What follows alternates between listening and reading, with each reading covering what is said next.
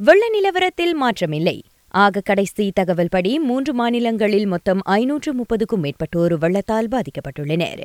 ஜோஹரில் இருநூற்று தொள்ளாயிரம் பேர் தற்காலிக நிவாரண மையங்களில் தங்கியுள்ளனர். பஹாங்கில் நூற்று எழுபத்தைந்து பேரும் சபாவில் எழுபதுக்கும் மேற்பட்டோரும் பாதிக்கப்பட்டுள்ளனர். இதனிடையே வெள்ளத்தால் ஏற்பட்ட சேதத்தை சரிசெய்ய தகுந்த ஒதுக்கீட்டை அரசாங்கம் கொடுக்கும். அதற்காக ஜொஹூரில் வெள்ளம் ஏறிய பகுதிகளை விரைவில் நேரில் சென்று பார்க்கவிருப்பதாக பொதுப்பணி அமைச்சர் டத்தோஸ்ரீ அலெக்சாண்டர் நந்தாலிங்கி கூறியிருக்கிறார்.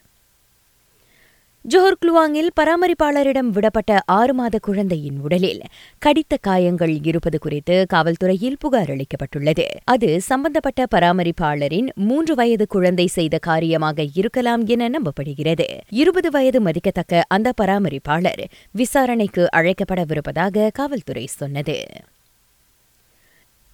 ஸ்லாங்கூர் தமான் பூச்சோங் பிரிமாவில் துப்பாக்கிச் சூட்டுக்கு ஆளாகி உயிரிழந்த நபருக்கு இதற்கு முன் பதினான்கு குற்றப்பதிவுகள் இருந்ததாக காவல்துறை தெரிவித்தது. போகி பண்டிகையால் ஏற்பட்ட புகை மற்றும் கடும் பனிமூட்டத்தால் இந்தியா சென்னையில் விமான சேவை பாதிக்கப்பட்டுள்ளது.